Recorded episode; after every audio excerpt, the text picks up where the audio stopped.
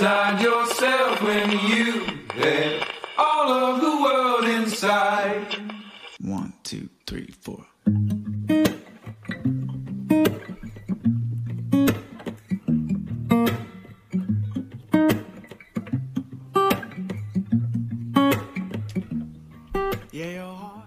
本をめぐって西へ東へ、えー、2021年3月17日水曜日、本とこラジオのお時間です。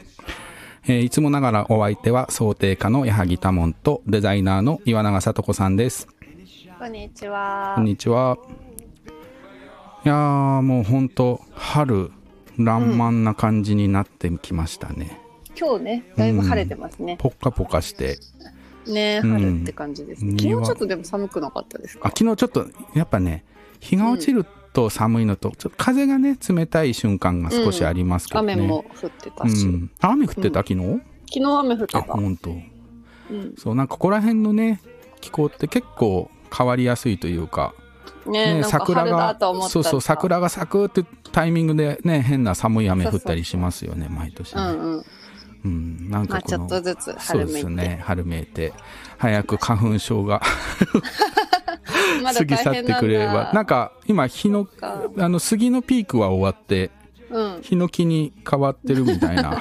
うん全部ダメなの、タモさん。僕はそうですね。あと黄砂とかもダメで。あ、そうか。黄砂とか PM とかでねうん昨日は咳ね、が。なんかうん通りすがりのおじさんが今日黄砂ひどいねって言って。そうそうそう。なんかかけてきた。一昨日ぐらいかな中国で。10年この10年間で一番黄砂がひ,、ひどい日みたいなのがあったらしいですね、そうなんだ。うん、それは中国のあ話ですけどねうんうん。うんでもまあこっちでも。そうそういや、うん風に乗ってねやってうん。きて、来て。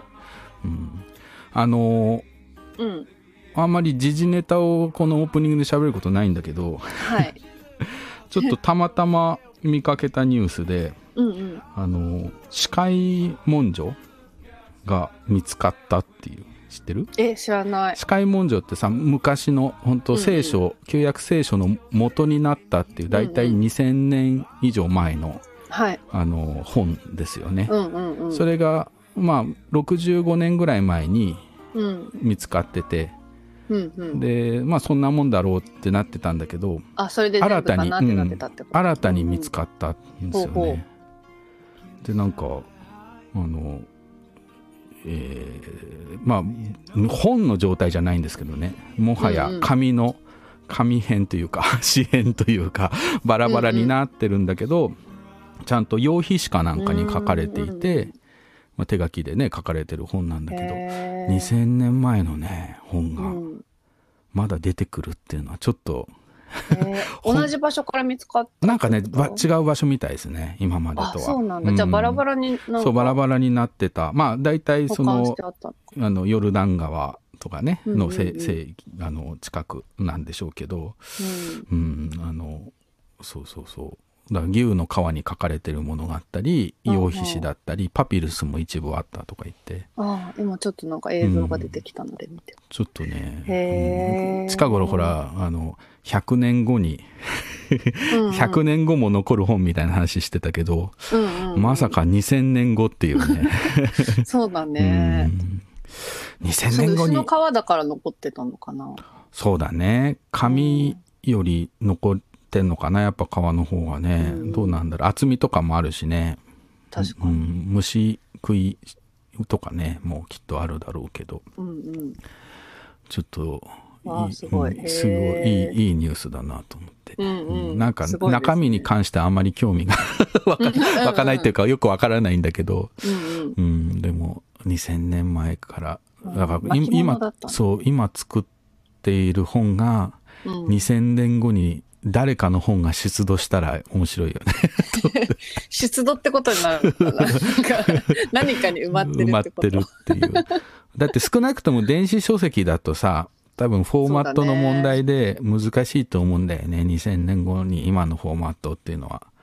ただでさえどうなってるこの数年だってさなんか次から次へとね、フォーマットが現れては消えていくわけだからそうだうね。んだからやっぱ紙は紙とかそういう用皮紙的なうんうんうん皮とかね、石とかに刻まれた本はす、ううんん息が長いなと思ってそうだね、紙。そう、そろそろ、ね？そろそろ、羊皮紙、羊皮紙の本を 作ってみないといけないかもしれない。うんうんうん。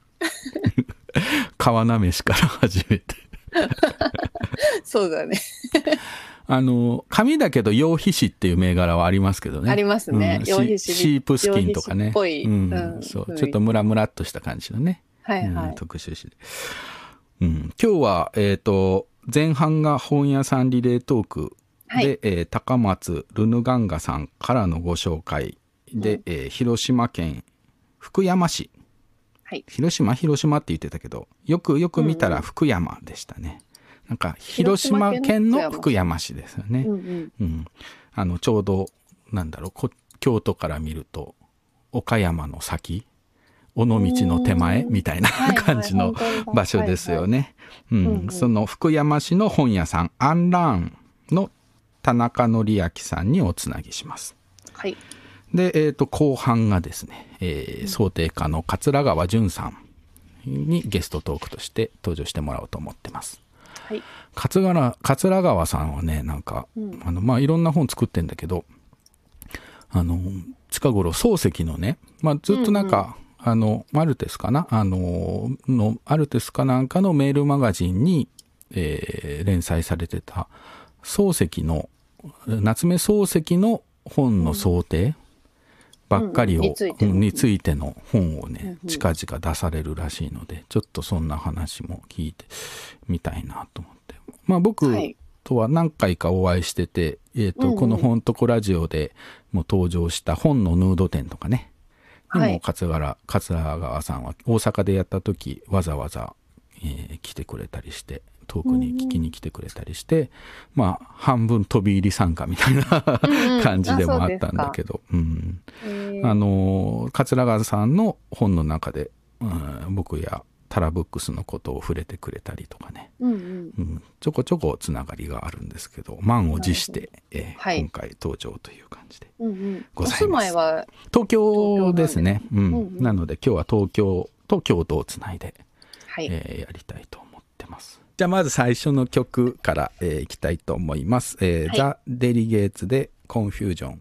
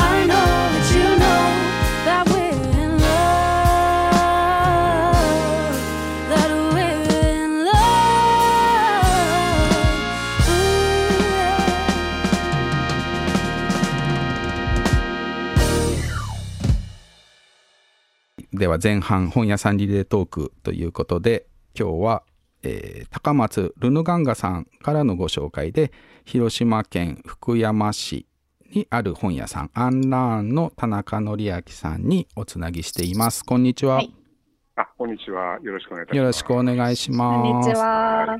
こんにちは。あの京都すごい今日ポカポカな感じですけど福山はいかがですか、いや、似たようなもんだと思いますけれども、うんはい、はい。あったかいと思います。あったかい感じはい。今日はお店はお休みの日なんですよねそうなんです。うんあの、今日は天休日で、あの、自宅におります。うんはい。あのーねアンラーンさんちょっと高松のねルヌガンガさんのから少しだけ話を聞いたんですけどルヌガンガの中村さんもまだ、はいあのお店自体には行かれてないそうなんですよ。ええ 行ったことないお店紹介するのかと思いましたけど。え あ、いえいえ。あの、要するに、私がルヌガンガさんのところに、あの、インターンに行かせていただいたんで。そうなんですよね。はい、うん。そういう付き合いなんですよね。うんええ。うん。ななんかあのおまあインターンあの本屋修行的なことですか？そうですけれども、うん。あの要するにあの、まあ、あの福山でやるにあたって、うん。普通、あの私は要するに本屋のはい。あの経験がないまま、うん。あの本屋をあの開こうとしてましたんで、はい。であのアルバイトを、えー最初しようと思ったんですけれども、うん。やっぱり年齢で、私、ちょっと年齢が高いのでですね、はい。え、ちなみにおおいくつなんですか？えっとね、62歳です。あ、高いって言ってもでもそんな。あ、でもいえいえ。62歳で本屋さんにっていうのはなかなか確かに採用難しいですかね。うん。そうなんです、ね。アルバイトでもやっぱりちょっと、うん。やっぱ断られたりなんかしまして、ですから、でも何も、特にあのレジの周りとか、こう商品のいろんなことも、やっぱりちょっと最低限のことをはい。あの教えていただこうと思いまして、それええでルヌガンガさんに、あの泣きついて。教えていただきました。この、えっそういうことと、アンランさんは、まあ、福山ってね、あの、行かれたことない方もたくさんいると思うんですけども、はい。町のどんな場所にある本屋さんなんですか？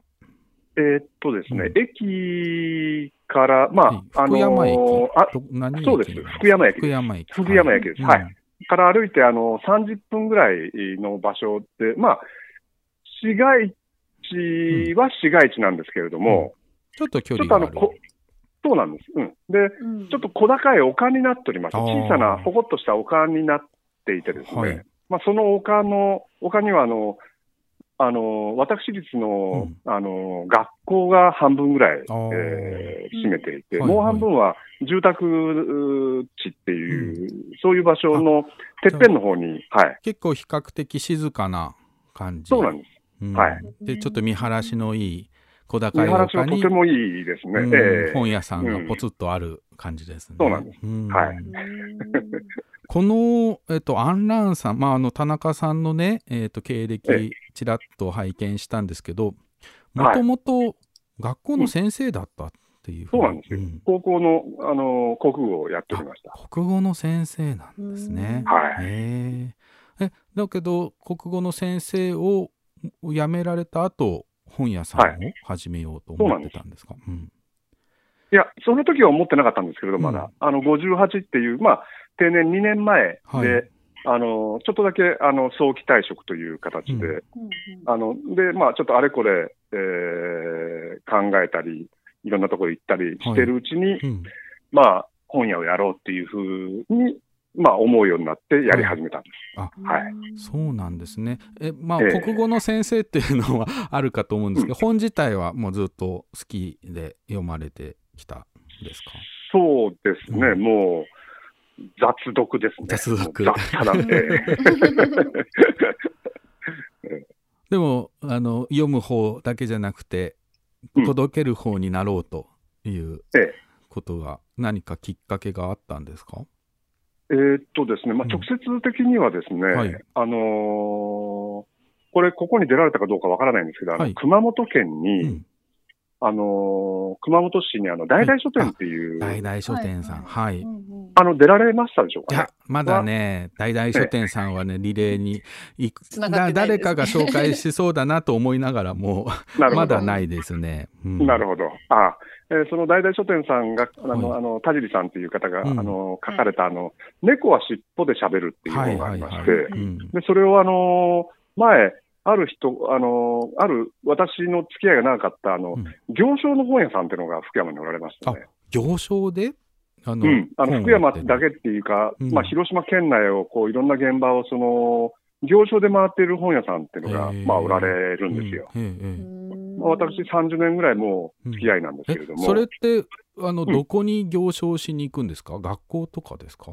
まあ、学校の中でも、うん。要するにその、まあ、個人はい。というんですかね、うん学校や、へえーいろんな場所の個人なんかをこう訪ねて、うんあのまあ、風呂敷広げるように、あのちょっと訪問販売のような感じで。まあそうですね。すごいええちょっと本の寅さん方は、まあ、みたいなとにかく。うんうんあの、すごくまあ、えー独特な本をまあ、はい。えー準備されている本屋さんだったんですけども、えーうんその方も、要するに私が、例えば忙しいような時なんかは、あのーまあ、神木さんって言われた、はい。はい。言われるんですけれども、うんまあ、神木さん、あの、あの、いい本置いといてっていう、まあ、そんな、もう信頼しきってる本屋さんだったんですけども、その方が、まあ、じゃあ、ここ置いとくよっていう感じで、まあ、置いとかれて、そのままになってた本が、その、猫は尻尾で喋るっていう。なるほど。あ、じゃあ、はい。その神木さんが運んできたんですね、その本。そうなんです。それまでは全然知らずに。で、しかも私は、あの、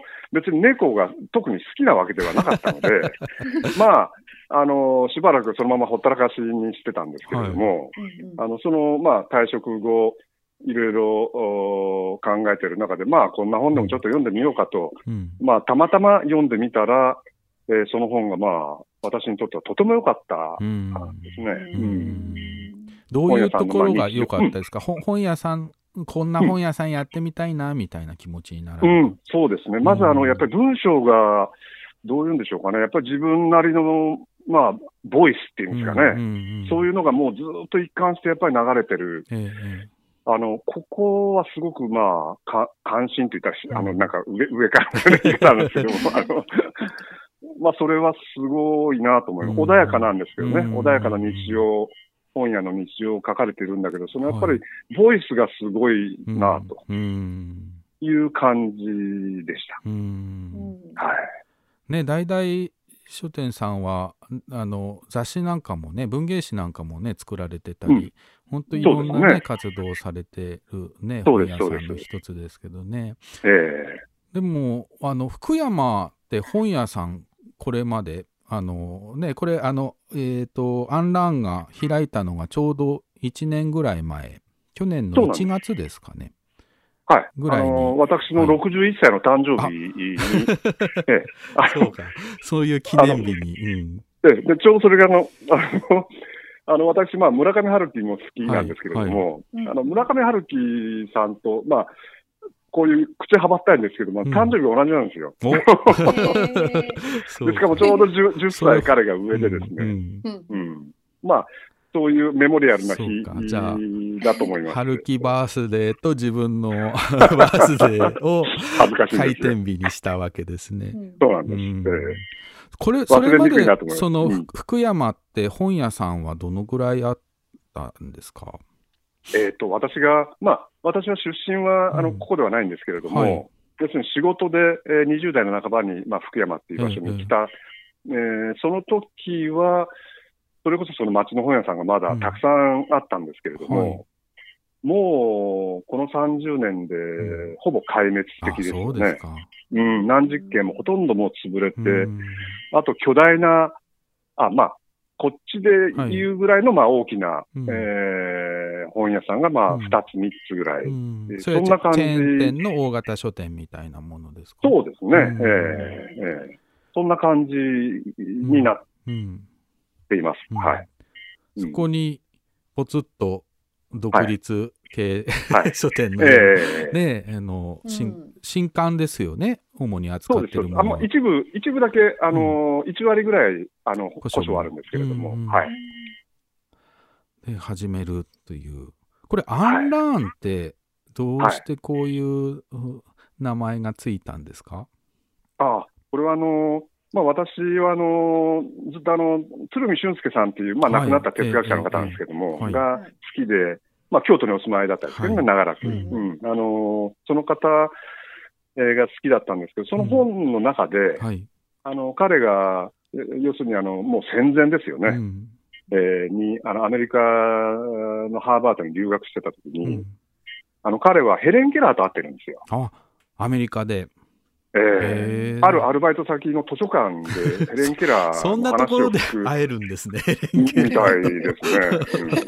うんで、そのヘレン・ケラーが、うん。そのまあ、ちょうどその時、まあ、レコードなんかを、あの、日本の春の海とかね、はい。ああいうレレコードを流してる時、ヘレン・ケラーはそのレコードをその指うん。で、あのー、溝をこう、ずっとあー。触触りながら、ああ、いい曲ですねっていうような、うん。まあ、そんな紹介も、えーされてる中でうん。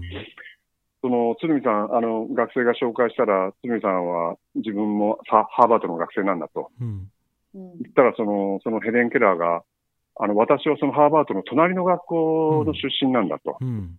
うん。で、その自分は大学時代いっぱい、あの、ランしたんだけれどはいも、はい。うんうん。その大学出た後ずっと自分の人生の中で、その、うん。アンラーンしてきたんだ。っうん。ていうことをヘレン・ケラーが鶴見さんうにん。言われたんですよ。うん。で、鶴見さんはその、アンラーンって、まあ、彼女はすごくいい意味うんとして使ってるんだけど、はいはい。どう、どういう意味なんだろうっていうふううん。に、その、日本語訳をこう、ずっとまあ考えるんですけれども、うんうん。うんまあ、えーその、あの、考ええーた結果、うん。その、その学びほぐすっていう意う味ん。がふさわしいんじゃないかっていうことを書かれてるんですよ。ううん。ん。で、まあ、ああ、これはいいなと思いまして。うん。いいですね、はい。アンラーンするって。なんか、ですから、うん学ぶって否定の言葉でないんですよね。うん。その知識をね、蓄えるとか、こう、知るってことでもあるけど、それをもう一度、こう、学び直すじゃないけど、ほぐしてね。あの、ええ自分のものに消化していくみたいなイメージなんですすかね。だから、このアンラーンさんのロゴって、なんか、本がちょっと分解されるみたいな。えそうなんです。ええほどけていく感じ。看板ですよね。そうですよね。そうか、そういう意味だったんですね。そうなんです。はい。うんえその本屋さん開けるにあたって、ええなんかこういう場所にしたいなっていう思いは、どんな思いがありましたか？うーん、まあ一つは、あの、まあ、先ほど申し上げたような、あの、行商のね、変わった本屋さん、この人は優れた方だったと思いますけれども、あの、まあそういう方はおられたんですが、やっぱりこう、まあ皆さん仕事で忙しかったり、うん。こう、いろんなことを考えるんだけれども、まあ、職場と家との往復みたいな感じで、はい。うんなんかこう、あの、自分がこう回復できる場所みたいなうんものっていうのがなかなかもうあんまりないなっていうふうに、うんまあ、お思っていて、うん。はい。まあそれを別にその積極さえ何かっていう場所ではなくて、うん。まあお客さんが、あの、ふらっと来られて、その中でまあ自分を、まあ取り戻うん。せるような場所というんですかね。うんうんあの、まあそういう場所っていうのがなんかすごく本当は大事なんじゃないかなと思いましてそうですね。ね。ううん。で、まあ、あの、残りの人生、まあ、まあ穏やかにですけれども、まあそういう小さな場所を作れないかなっていうことで、うんまあ、始めたんですけどね。うん。うん。実際どうですかお客さんは？あのどんな方があのきもいらっしゃいますか？あの、まあ、様々なんですけれども、あのー例えば、この間ね、はい。うんえーっと、これ10日ぐらい前ですかね。あの、まあ、あのー今、あのーコロナのために、もともと8時まで、はいはい。夜の8時までやってたんええし、本当はお客さんが来られたら9時までやってもいいなとは思ってたんですけど、はい。もう夕方以降あまり人は歩かなくなりましたので、そうですよね。飲食店がねやっぱり閉まると、うん、そうなんですよ。うん。うんですから、まあ、1時間早く、まあ、7時に今閉めてるんですけれども、はい。その閉店直前に、あのー車が止まってですね、はい。あのー若い男性が4人だーっと入ってきたんですよ。であれ？と思って、なんか店勘違いされてるのかなと思って、あの、いろいろ話を聞いたら、え。はい。京都の大学のね、はいその大学院生が4人来られたんです。え。わざわざ京都から。そうなんですよ。あれうんあの、どこ、どこに行こうと思ってここ言われました？とか言ったら、うんいやいや、ここに来ようと思って来ました。すごい。言われて、うんで、えーその理由をお聞きしたら、その自分たちはその教職の大学院生なんだと。はい。学校の教員になりたい。えーうんで、まあ大学院に行ってる、まあそういう、全員がそういう人たちで、うんで、学校でその、なんかが、学校の、その、あの、先生、大学の先生がその、やっぱりアンラーについていろいろ、あのー話されたうん。ことで、うん。それでまあ、興味を持って検索してみたら、この店がヒットしたんだと。アンラーンからそれでちょったどり着く。うんそうなんですよ。えーへそれでまあ、しばらくずっとこう話をえ聞いて、うんえーたっていうような、まあ、そういう、なんか、あの予想もしなかったようなことが、そうですね。うん、へあのそれなりに、うんまあ、起こる感じです。うんうんえーじゃあ地元のお客さんも来れば、そういうふうに訪ねて、そこを目指してくる人もいるという。そうですね。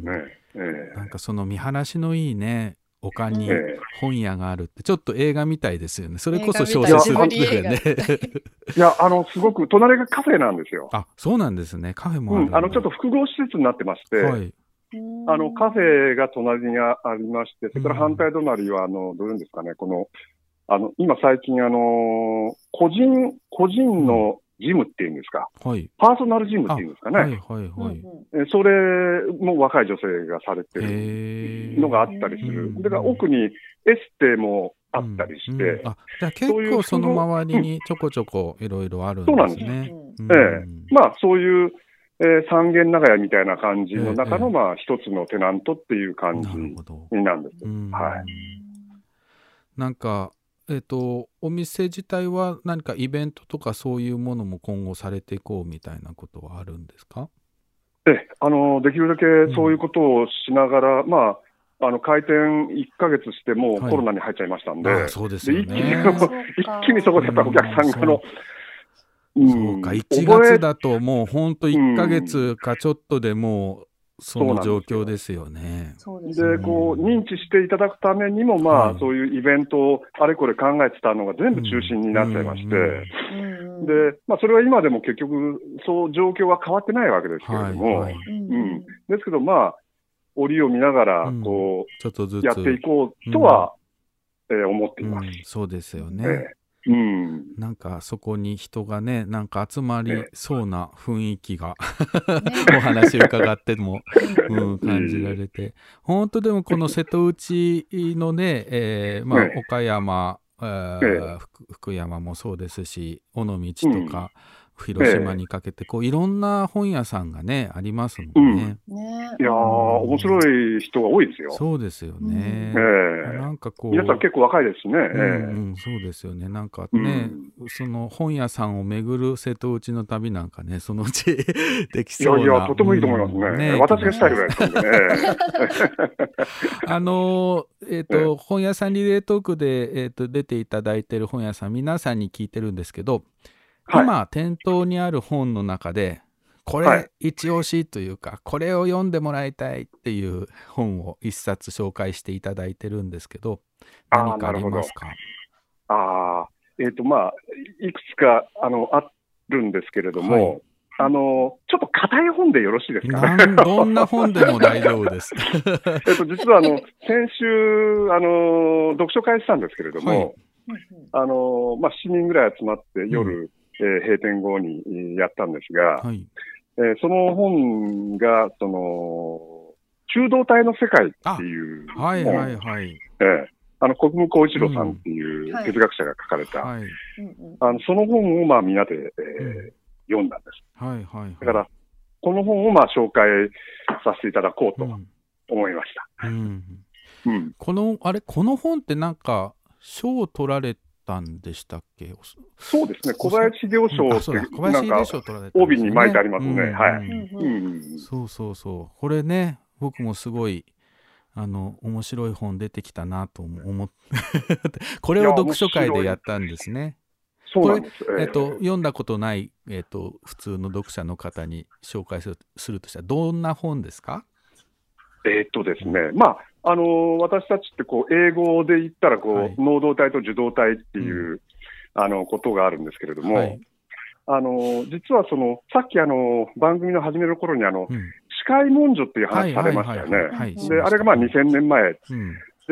あのーその、例えば今世界で最も古い言語だと言われてる、その古代ギリシャ語でありますとか、はそのサンスクリット語でありますとか、そういう時代の言葉っていうのは、実はその能動と受動っていう、えー対立ではなくて、うん。うんもっとその体としてあの中動体っていうのがものすごくまあ一番、うん。あのあったと。はいはい。でそれとまあ能動体ぐらいがあったんだけど、まあうん。中動体中心のうん。言語が、やがてこう時代があの下るに従って、もうラテン語ぐらいになったらもう中動体はどんどんどんどん抑圧されて、うんうんあの、能動と受動の言葉になって、まあ、現代に至ってると。うん。能動と受動っていうのはするされるみたいなことですよね。うんうん、そうなんですよ。だけどするされるの区分けじゃないものというのがあるんじゃないかっていうのが中動体っていうことですよね。ですね。例えば、あのー、I was born っていう英語でございますよね。はい。で、まあ、それをめぐって詩があるぐらい、あの、有名な言葉だと思うんですけど、はい。でも、うん。本来その子供が生まれるっていうことは、その別に能動とか受動っていうことでないはず、う んはい。はい。時が満ちて、うんこうお腹からこう出てくるっていう、要するに、今の言葉では、要するにそれをどっちかに振り分けないといけない。うんそうですね。だ。からはい。受動体にしてるんですけど、うんもともとはそういうのは中動体的っていうんですかね。うんうん。で、要するに、おのずからそうなる、うんおのずから自分の中でそうなっていくっていうようなうん体が中動体だった。はいはいはい。で、それがものすごく抑圧をされて、うんその彼はその、要するにまあ、能動と受動っていうのはその、尋問用語なんだと。うんうん人を尋問する。うん お前に責任があるだろう。おお前前お前がやっただろう。はい、すいません。とかいう、この、カツ丼出てくるやつですね。そうそう。スルーされるっていうのがやたらこう、それを明らかにしなければいけない言語にやっぱりなってきてて、はい。本来、そういう自分の中でこう自然に生まれてくるものうんでありますとうか、んそういうものがものすごくこう、大切なことがたくさんあるのに、はいはいあのそういうのがどんどんどんどんこうしぼまさせられていくというか、これがまあ、言葉の、うん歴史だと。はい。で、まあ、中道体みたいな、まあ、奥の深さみたいなことを、やっぱり、こう、あの、僕らの中にある、もう、能動と受動しかない頭の中に、うん。やっぱり中道体っていう、やっぱりしっかりしたものを、やっぱり考える場所を作るっていう、そういう本うんだと思います。うんはい。これ読書会してね、ええ。どんな感じにどみんなで読んでそれについて語り合うか、どうどういう感じで読書会ってされたんですか、いや、その通りです。はい。で、ただ、あの、こういう硬い本をうんやって、本当に皆さん、その、集まってくれるんだろうか、うん読んでくれるんだろうかとも思ったんですけども、ううんで、実はあの、最近またさらにあの、その国分光一郎さんと、はいはい。えっ、と、あの、これは東大のお医者さんなん。ですけれども、はいあの、車椅子のあの、ええ熊谷慎一郎さんっていう、はこのお二人が対談、うん。あの、した本が出たんですええよ。え。ええで、それが中道体をめぐって、あの、どんどんこう、あの、深めていく対談本なんですけれども、はあの、それが、あの、出たことで、まあ、2冊をこう、うん。読み比べっていうような感じで、うんで、それがすごくわかりやすくてですね、そのいい感じに補い合ってるんですね。そうなんです。うんええ。それでまあなんとか、あ、あのーいろんな現場の話、例えば、あのー中道体をめぐって、あのーうん。どうですかね、あのーいろんな、あのー依存症、各種依存症の人なんかが、あの、やっぱり回復していくときに、やっぱり中道体って発想、ものすごく大事だろうと。そうですていうような、うん、あのー意志と努力と根性を強調すればするほ はいどはい。治らなくなっていくという。だから、あの、とにかく学校っていうのは割とそういう言葉がはい。ばっかり言ってる現場なので。そうですんあそうですよね。それこそうん。国語のね先生だったわけだから、まさに学校の世界をねご存知なわけで。なんですよ。うん。すごく常に前向きであって、ええもう能動受動で、はい。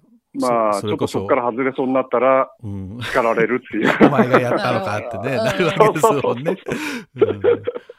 ですから、そういう、こうん。う、あの、すごく、まあ、縮こまらざるを得ないというかね、そういう中で。すううん。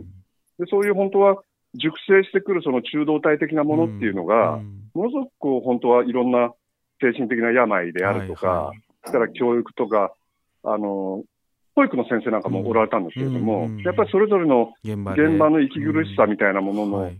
こう、解きほどいてくれるような本として。やっぱりこの中道体っていうものがある。うんそんな感じの読書会うんでした。いいですね。はいなんか その本が中心にそれぞれのね、あの場所で見えてくるものとか、もやもやしてるものが話せるっていうね、なんかそれは読書会の魅力ですよね、本当に。そうですね。ううん。いやーいいですね。今後もぜひ読書 読書会、ね僕もフラッと行きたいぐらい。えーぜひおいでください。みんなで読みたいそうですね。気がする。うんそうなんですよね。なんかみんなでこう手分けしたうんうんうん。難しい本も読めるかもみたいなうね。うんん、そうそうそうそ気持ちもう。だから、あの、まあ、あの、誰が先生でもないようなね、はいあの、メダカの学校みたいな、うんえーのがもう、もうそれでしかないわけだかなるほどら。ええいいですね。でも本当にそうすると店名にふさわしいというか店名ええの案覧をされてるわけですね。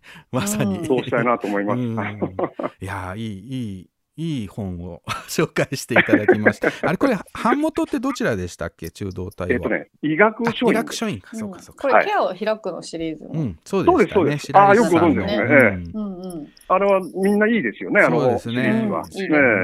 白石さんにもこの担当編集者のね白石さんにええ。もそのうちこのラジオに出てほしいなと思ってるんですけど、えああ、なるほど。うん。あ、いいね。あー中道体の世界、えー国分光一郎さん、ケアを開くのね、はい。シリーズ、はい。えーとはい。医学書院から出てる本ですね。はい、はい、ありがとうございます。いえいえ。え。っ、と、もう時間があっという間に やってきてしまったんですが、えっ、と、次に紹介する本屋さん、どちらでしょう？えーっと、これはあの、私、あの、倉敷にあるですね、はい。えーお隣のあの、岡山県倉敷市にある、はい。えーっと、絵本屋さんで、あの、続きの絵本屋さんっていう、あの、女性一人でされてる、はい。あの、ね絵本屋さんがあって、これが、うん。まあ、とても人気の方でですね、ええ。っ、と、あの、私の店にもお遊びに来ていただいたりしたこともあるんですけれども、うん。あのすごく素敵な方ーで、えとにかく絵本の話がうん。もう尽きることのない、ー止まらない。えーいや、止まらないかどうかわからないですけど、もうコンコンと湧き出るな感じが、るほど。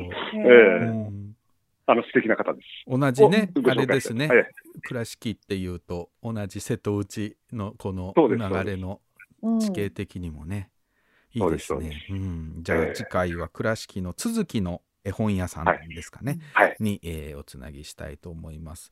えーはい今日は、えーありがとうございます。いえいえ、とんでもございません。ありがとうございました。はい広島県福山市の本屋さん、アンラーン田中則明さんでした。ありがとうございました。ありがとうございました。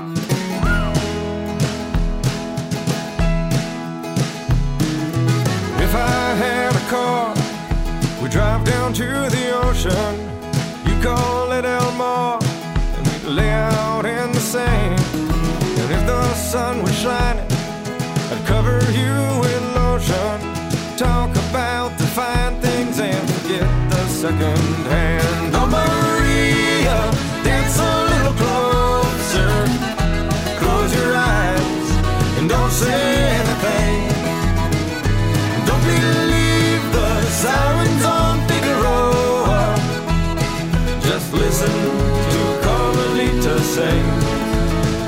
Las Mañanitas, Sweet Maria. If I had a plane, we'd fly to Costa Rica, land atop a mountain, and look down on the world. And I'd learn to speak Spanish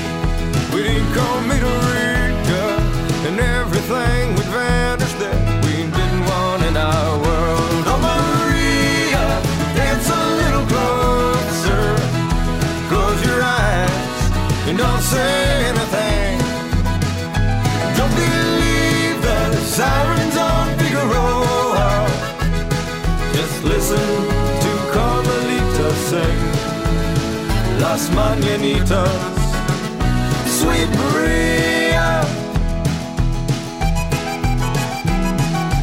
If I wasn't me, I wouldn't blow my money on cocaine mariachi. We could do all that kind of stuff. And maybe I'd never worry that you weren't gonna love me. That I'd wake up and find you burned because I didn't have enough for you, Maria. Little closer. Close your eyes and don't say anything. Don't believe the sirens on the Figaro. Just listen to Carmelita sing Las Mañanitas. Oh, Maria, dance a little closer. Close your eyes, don't say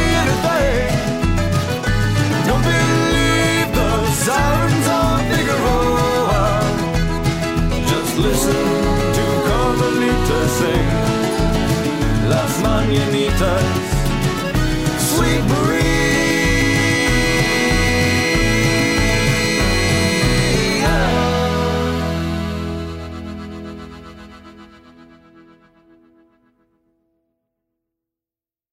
ベンボスティックで、えースイートマリアでした。えーでは、後半ゲストトークなんですが、えー、と今日は、えーゲストとして想定家の桂川淳さんにいいおつなぎしています。こんにちは。こんにちは。こんにちは。こんにちは。こんにちは。今日桂川さんは東京のご自宅ですか？と東京というか所沢なんですね。あの所はい、ちょっと外れてはい、所沢市なんです。はい。あの、いい天気いいですか？そうですね。んあのー花粉はありますが、所沢は花粉多いです。え、あの、桂川さんも花粉症持ち？ダメですね。もう花粉です。あーいや、僕もですね。ね、もう今少そうじゃない人の方が少ないですよい。やあ、確かにそうかもしれないですね。うんうん、なんか僕、子供の時こんな花粉症の人いなかったと思うんだけど。うん本当そうですよどんどんね。て小説の中から、ねうん出てきましたね。うんあの桂川さん、えー、と想定家 なんですけどもいやどこから話をしていいのやらと思うんですが、僕なんか結構自分が買った本でねあの全然何も思ってなかったけど実はこれか桂川さんだったっていうのが ちょこちょこあるんですけどうん。桂川さん逆うん。ですもんね。はい、僕の方もうん。あの、えというのは買って読んでる本で、あ、これ矢作さあんだ、これ矢作さんだ。う。んうん。あいや僕はなんか近頃なんですけど結構古い古書とかあの古いちょっと前の本買ってあこれ桂川さんだっていうのがありましたね。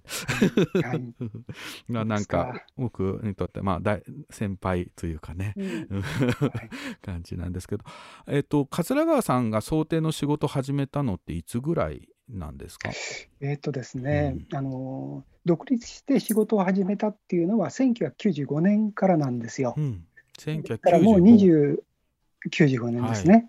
ですからもう20数、5、5、5 6年になりますか。うんはい、はい。うん最初の想定っていうかその本作りに関わるっていきなりそのデザインの仕事をされてたわけではなくてもともと別のお仕事をされてた、そうです。うん。僕の場合はですね、全然あの、いわゆるデザインの専門教育を受けてない。という意味では、矢作さんと一緒です そうね。ですね。あの偶然の、偶然の想定家偶然の想です。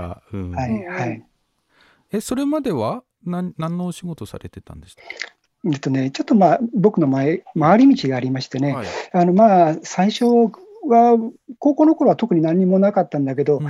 えー突然ある時に芸大に行きたいと思い出したんですよ。ほうで、それはね、なんで、そう、はいなんでそう思ったかっていうと、うん全然理由が、あの、不純でしてね、はい。あの、高校の生徒会長やってたかっこいい女女の子がいてう、ん。で、すごい目立ってたんだけど、その子がある時その美術室の一室でこう、木炭デッサンやってるんですよね。はい。で、木炭のこう、こう、た縦に見て、こうんう、半寸法を見たりしながらやってんだけど、はい。絵もうまいし、すごいそれがかっこよくて、えなんだかすごいかっこいいなと思ったら、なんか一緒にそれでデッサンやって、うんそれでその子がやっぱりその芸大受けるっていうんで、うんえー予備校行ったら、まあ、ちょっと遅れて予備校行ったりとか、はいそんなこときっかけで芸大を受けてるんですね。いいですね。なんか動機が不純でいいですね。そうです、そうなんです。いい動機。いい、いい動機ですね。まあそうなんですけど、うんまあ、あの芸大の場合、当時は、まあ、今は知りませんけど、はい50倍ぐらいの倍うん率あって、そうですよね。そんな、ぴょっと行ってぴょっとね、行けるそうなんです。場所ではそうなんですでね。。で、最初の油絵が最初の試験で、うん。そこであの50倍がうん5倍ぐらい、要するに10分の1ぐらいになるんですよね。はいはい。うんうんで、あのーまあ、どういうわけか、その2回ぐらい続けて、その10分の1で残ったもんですから、うんなんか未練があって、うん。3年ぐらい受けてたんですよ。うんうんだけ、ど、まあ、3年受けて、まあ、ちょっとやめようと。うん。で、周りで見ると、7浪とか8浪って結構いるんですよね、芸大は。受験生ですよ。うん、すごいな。で、スマホ持ちの浪人生までいたんですよ。そうか、そうなってきますよね。そんな7年、うん8年やってたら。そうなうん。んそうなんです。で、さすがにちょっとね、こういうのじゃ、ちょっと、もうやめようと。うん。要するに、まあ、ちょっと受験のための絵みたいになってくると嫌だなっていう気がして。うん。で、まあ、普通大学に入ったんですけどね、うん。ただもう芸大勉行くんで勉強してて、もう絵ばっかりしか描いてないから、普通の学科の勉強なんか全然できなくてう、ん。でなるべく優しくて、はい。まあ、なんとなく入れそうなところにとにかく行っちゃおうっていうことで、そうそれで調べたらば、六大学でうん立教大学にキリスト教学科っていうのがはいあって、はいはい。そこが妙に優しいと、こうん。れもまた不純ですよね。入りやすそうだなっていう。そうなんですうん、そうなんです。で、まあ、頑張って勉強して入ってですね、はい。で、まあ、キリスト教美術かなんかをまあ勉強しようと、あまあ、ずっと美術うんうんうんと思ったらですね、うんその授業を聞いてみたらば、うん。ここの祭壇画にあるこの百合の花の意味しているものは何かとか、あそういう話ばっかりなんですあ。よ。あ それしょうがないんですよあ。ね、そういうところで勉強する。まあそうですよね。だけど、絵そうう、ん絵と何の関係もないことじゃないかと思ってね。うんでそれでなんかまあうつうつとしてたんだけど、うんまあ、それからちょっとまだいろいろ勉強して、うんまあ、卒業して、はい。で、キリスト教系の NGO の方で仕事をしてたんですうね。んキリスト教つながりで。そうなんです。はただ NGO っていうのは大体どこでもお金がなくてですね、ですね。そうです、もうほとんどね、うん。もうお金食うや食わずの感じで、うんでまあ、アルバイトに、はい。えー大学時代の友人がですね、うん。まあ、たまたまちょっとイラスト描く人がいなくなっちゃったので、あんたちょっと絵描いてたから、やってよって。うん。うんうんで言われたい。はい。で、まあ、ちょっと、まあ、こっちもやってみたんだけど、うん。なんとなくそれが続いちゃったんですよね。うんで急にあのそれは前やってた人がドタキャンになっちゃって、はい。で、空いちゃったってことがあって、でそれで半年ぐらいやってへて、え。そしたらその教育の雑誌だったんですけども、はい。うん。あの淡津清さんっていうね、うん。有名なデザイナーの方はいい。らっしゃいますよね。淡津さんがやってらしたんだけど、そのしばらくしてから、うん。そのデザインが田村義也さんに変わったんですよ。はい。はい。はいうんで、田村義也さんっていうのは、あの岩波の編集者ではあるんだけども、うん編集者なんだけど、すごい編、もう想定でももうすごい第一人者って有名で、うん。うん。うんあの編集者の方であの講談社ブックデザイン賞を取ったっていうのは、田村さんかだけなんですよね。あ。そうなんですね。へえ。あの本当、ちょっと思い、うん。あの要するにいわゆるデザイナーっていうタイプ,、うん。タイプの方と全然違うんですけど、うんうん。でその方がどうやかそこのカット描いてた僕の絵がうん。ちょっと面白いと思って、で福音館書店のうん。こう歴史をと考える、うん。えーしかし子供でも大人でも読めるっていうちょっと不思議なシリーズ本にちょっと絵描いてみないかって言って言われてでそこで絵を描くようになったんですね。はいそうしているうちにですね、あの僕もやってみると、そんな絵の勉強とか分かんなかったんだけど、まあ印刷が当時、成功者っていう、はいでまあ、はい今でもね、あの成功者書体とかええ知られる印刷所、はい。そこでやってたんですけども、うんまあ、僕も印刷のこと全然知らないんで、うんもうちょっと印刷のこと知りたいなというふうに思ってたんですよ。はい。そしたらたまたまね、うんあのあのアルバイト誌を見てたら、はい。成功者と人募集してると、はいはいはい。あら、これ、おしかもデザイン関係でね、う これいいじゃんと思って、んうん。それで、えー応募したらばですね、はいまあ、運よく採用されて、て。えでそこであの成功者で、まあ、うん。あ。3年ぐらい見習いをしたえんですよね。なるほど。あ、じゃあ成功者でそういう印刷とか、その、うん。あの、はい。せ製本というか、そうね。まあそういう、あのあの、本作りの。組版とか。うん。部そうなんです。分に。へえ。そうなんです。え、それが95年ぐらいのことですか？えっと、その前ですね。ああのその前成功者入ったのは92年です。うんうんうんうんうんそれから3年間だったんです。はい。で、その3年間で実は劇的な3年間で、うんうん92年に僕が成功者入った時はまだ活版印刷やってたんですよあ。そうか、そうですね。そういう時代ですね。活版の機械も回ってたんですはいはいはいで、それから電算が半分ぐらいあって、うんうんそして、あのどんどんどんどん、あのそれが DTP ですね。ええ要するに95年、僕辞めた時ははい Windows95 の時代ですよね。はいははいい。で一気にあのその組版とうんか、そうですね。製版が変わる時期。はい。ででそこで僕、いやまあいろいろ見習いでやってたんだけど、あの Mac が出て出るときに、一番安くてちっちゃなカラークラシックっていうのを買ったんですよね。でそれでやってやってたんです。そしたらば、うんうんあの会社に Mac 来たんだけど、使える人がいないんですよ。はいはい。だから僕も別に大して使えないんだけど、うんじゃああんたやってみろってことで、そうするとあの、会社の機械の方がずっといいから、覚えるのも早いんですよ。ああ、そうか。それで一通り覚えてしまった。うん、DTP を。うんそうなんですねうんそんなことですよね。すごいですね。なんか、棚ぼた人生っていうか、ちょうどいい感じで、ちょうどいい感じで転がって、そこにスポッとはまるというかね。うんうん。うん。まあ、本当そうなんですよね。その通りです。それでまあ、僕はその田村義康さんのお仕事に、いやあのそれまで想定ってあんまり気にしなかったんだけど、えええうんものすごくあの個性的でうん面白いなってえう思って、んうんで田村さんもあの僕が成功者に来たっていうことを知ってると、はい今度、自分の半下とかをちょっと作ってくれっていうんで、あはいはい僕の方に来るわけですよね。うんそうすると僕はそれを組み上げると、うんえー郵便とかじゃなくて、もう直接持って、うん当時、クオンムズにあった田村さんのお家に行くんですよ。えええええそうすると、そこには講談社の人とか文春の人とか、そういう人がずらっと待ってて、順番にお医者さんみたいに こう話してくるんですね。売れっ子漫画家みたいな状態ですね。ねそうそうそう、そうなんです。で、それで僕はあのそれを見せて、あうん。そうだね、こうかな、ああかなってやって見てると、うん。なんかそういうやりとりも、まあなんかすごい刺激にはなるんですよね。うんううん。んそうですよね。なんかそん,、うん、そんなことで、まあ、そのうちに、まあうん。僕も仕事、あの桂川さんもやってみないみたいなことで、うん。ができそうになってきて、うんうん。じゃあ独立してやろうかなうんなるとほど。なるんです。じゃあ、あれですね、本当 DT パ DTP 以前から、はい。まあ、以後というか、そのうん本当に過渡期のところをやってきたっていう、全部見ましたね全部見てるんですね。そうです。活版の現場も見てるし、あのあとはその電産とか手動のね、はいあのはい要するにあの伝説的に言われるこう切り詰めってやつですよね。あのね薄く切り切ってね、うん。そいで張り込んでいく。うんで、あれやって、で、さえ DTP やってて、ちょうどその3世代の切り替わりのところをうん見てた感じです。そうか。と、その後に、えーまあ、フフリーで始め、その、そそうですねとしてフリーでされて、いろんな出版社の本をやるようになった。そうですね。まあ、ただ、フリーといっても、うん。一応どこにも属してないっていうだけで、はい。すぐに仕事ができるわけじゃなくてですね、うんあ当時あの、割と詩とか文芸で、あうん。のすごく、あのいい本を出してたうん小沢書店っていうところがあって、はい。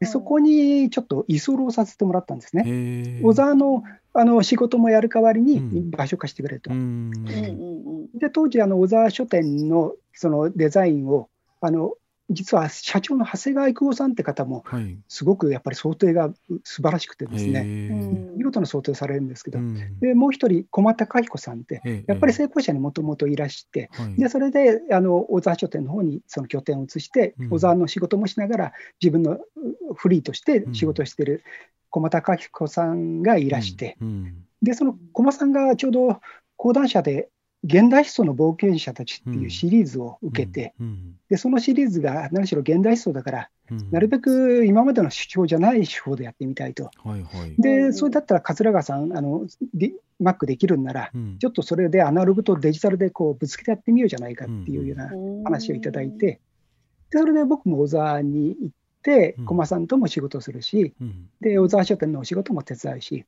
で、まあ、あ自分の仕事もするし、みたいな、うんそういう、また、ちょっと、こう、もやもやっとした期間を 2年ぐらい持ってう、んで、それを2年ぐらい置いてから完全にフリーになりました。なるほど。なるほど。はいいろんな段階を経て。そうですね。うんうんあのーいつも思うんですけど、あのフリーになるっていうのは、うんはい。あのー最初から一人では絶対できないんで、うんうんまあ、どっかそういう、そうですよね。まあ、組織とかね、会社とか特に最初ね。そうなんです。うんまあ、たた例えばタモンさんの場合でもね、はいはいあのやっぱりあのお一人でっていうよりも、ねのやっぱり春風社っていうね。ええ、でそこであの多分単なるデザインじゃなくて、その本を作るって一連の流れを全部見るっていうことがすごく大事うん。かなと思うんですよね。そうですよね。なんかそうそういうことがね、きっとあると思うんですよ。うんうんうんなんかこれまで桂川さんってどどのくらい本を作られてきたんですか？あのね、もうある期間からもうやめちゃいました、数えるの。あのね、というのはね、疲れるんですよ、それが。相当量作ってますようね。ん、あのね、今のところか平均すると、僕は、それでも多い人はもっといいけど、うん大体年間120ぐらいなんですよ。120点ぐらいです。120? え、うん一人ですよね。一人です、一人です。あでもの、桂多い方で川さんはないですよ。1号2号3号いるわけじゃないですよね。ないない いない、アシスタントもなしです。ええで、それでね、だからはい20年や、や20以上やってますから、ええおそらく2500は超えてると思うんですよ。で、あるす4、5ごいな年前まで数えてたんだけど、疲れて 数えない数えない。大体このぐらいみたいな感じです、ね。ぐらいです。うん2500近い。いやぼ僕自分でね想定やってて、年間50冊ぐらいが本当限度なんですね自分の中でえなんか50冊超えるともうなんかあの生きた心地がしないというえか、いやそれはよくわかります。で、矢作矢作さんの場合はやっぱりね、うん。あの単に表側だけだけじゃなくて、ええ中身までは全部やるじゃないですか。はいはいはい。というとあの、ただ組むだけじゃなくて、うん。自分でも書いて、はい。だからそういう作り方をしたら、それは50ってね、本当に渾身の50冊だと思いますよね。いやでもちょっと100 120冊っていうのそちょっとそ想像できないね岩永さんで。きないでしょ？そんな。いやいや、無理です、絶対に。うん。でもね、この前、菊池信義さんのお話を聞いてたらば、はなんか瞬間最大風速なんだけど、はい。うん。月に90冊っていう時があった。もうちょっともうクレイジーですねちょっとクレイジーですね、それね。うん。でもあれですよね菊池さんとかの場合はアシスタントとかねまあこそうです一緒にやね。ってる方がねいるから、はい。まだあれですけど一人ではい。って本当に、あのこのね「ほんとこラジオに」にも出てくれた鈴木千佳子さんとかも言ってましたけど、本当一人でやるって限度はあるよね、みたいな、うんうん。まあそうですね。限度ありますね。うん。まあでもすごいすごいな。ただただすごいしか言えないけど、ねなんかマネージャーさんとか攻めてほしいですよね。あそうですね。120などうもうそういうふうになってそのほらただデザインしてるわけじゃないからやっぱりそのね。編集者ともやり取りしなきゃいけないし、打ち合わせだってね必要なわけで、そうですようん。ね。いや、実はね、あの2005年まで僕、はい。あの仕事場を持っていて、ええでアシスタントというか手伝ってくれる方もいてやってたんですよ。うん。うんところがちょっとあそうなん2005ですね。年にお、ええそうなんです。大きな病気をして、あそうですその。うん。うん、その病気が非常に奇病っていうかうん。変わった病気で、うん。難要するに病脊髄の、うんうん、真ん中にね、腫瘍ができちゃうっていう病気。あらはでそれを手術するとね、うん。あのうまくいけばいいんだけど、うん。下手するとは半身麻痺とかうん。うんなるかもしれないと言われて、ええで半身麻痺になったら事務所を畳むにも畳めないから、全部事務所を畳んで、でそれで手術受けて、なるほど。だからそれ以来、もうずっと自宅でやってるんですよ。うんうんうんとなるとね、もう人を使いようもないし、まあそうですね。でなんかそういうことを、うん、一回やるとね、もう、もう人を使わなくてもいいやっていう気になっちゃうんううんんですね。そうですよね。人を使うっていうのも、そそれはもう一つの才能というか、大本大変当ですよね。にそうです。僕はうん一人でやった方が楽、うん逆回って楽っていうところが多いです楽よね。にね。ううん人を雇うと今度その人の食いぶちというか 生ね活も心配しないといけないしね。うんそうですようねん。いや、だからね、その前の事務所のね、はい。えーは神楽坂にあったんですけども、ええうん。実はね、すぐそばがね、ええうん。あ平野甲賀さんのマンションだったんですよ。そうか神楽坂で。うん。うん。そう。うんでね、時々ね、お昼に僕が行くとね、あの平野さんとね、紀美子さんとね、えお二人でこうね、食事に行く、出てくんですよ。ええ。おお、平野さんだと思って見てるとね。そうするとね、向こうも何かにちょっと、なんか変な目で見てるなっていうか、殺気を感じるのが、なんかね、二人で、おっっていう感じで、こっち見て、あ、まずいまずい。っていうことがね、ありましたけど、そうか。じゃあ東京時代の平野さんを 近くから見てそうです、本当にあのうん岩戸でのそうなんです、うんうん。そうですね。あのいっぱいね想定した本ある中でこれってもう一つ本の話してもいろんなエピソードあると思うんですけど、まあ、近頃想定した本でもいいんですけど何かありますか？本この本のこんなあったなみたいな。そうですね、あの思い出深い仕事っていうとね、はいはい。やっぱりあの、すごく信頼し合って相性のいい著者の方の本っていうのがやっぱりうんう思うんですよね。うんうんまあ、例えば、タモンさんであれば、ええ。あの政治学者の、はい。ね中島あ武さん、さんね、うんそうですよね。あるいは岩永さんだったうん。ら細川天天さんとかね、うん。やっぱりそういうことで、うん浮かぶんじゃないかと思うんですよ。ん。はい。でそういう意味で言うとね、僕はあのひ文芸評論家の加藤紀弘さんとのお仕事っていうのは、やっぱりとても印象的に残っね。うん。だから、加藤さんは実は2019年の5月に亡くなられてるんですけど、その時にですね、うん。あのまあ加藤さんの最後の本ということで、うんうん。あ実はね、これ最後って言ってたら、その後に鹿版で一冊、もう一冊は、うんうん。かかもう一つ隠されてたね、はい。非常に面白い本がで、ええ出版されて、ええ実は遺作ではなかったんだけど、うんまあ、あの加藤さんの当時は遺作って言われた、うんうん大きな字で書くことっていう本の想定が、うんあの自分としてはすごく印象に残ってるし、ね、すごいこれあのシンプルだけどちょっとあったかそうな想定ですね、なんか写真で見ると。そうですね、うん。これ、実は中身とその書かれたことを、これ、本を一つ一つこう開いていくと、うん。ああ、そういうことなのかって分かるような仕組みにはなってるんですけどね。うんまあ、ただあの、ここにも書かれてるとき、うん。あの芸術新潮で連載されている、あの画家の諏訪敦さんが、うん。あのうん。このデザインを見て、うん。うん。えー本を手に取ったっていうふうに書いてくれたりですね。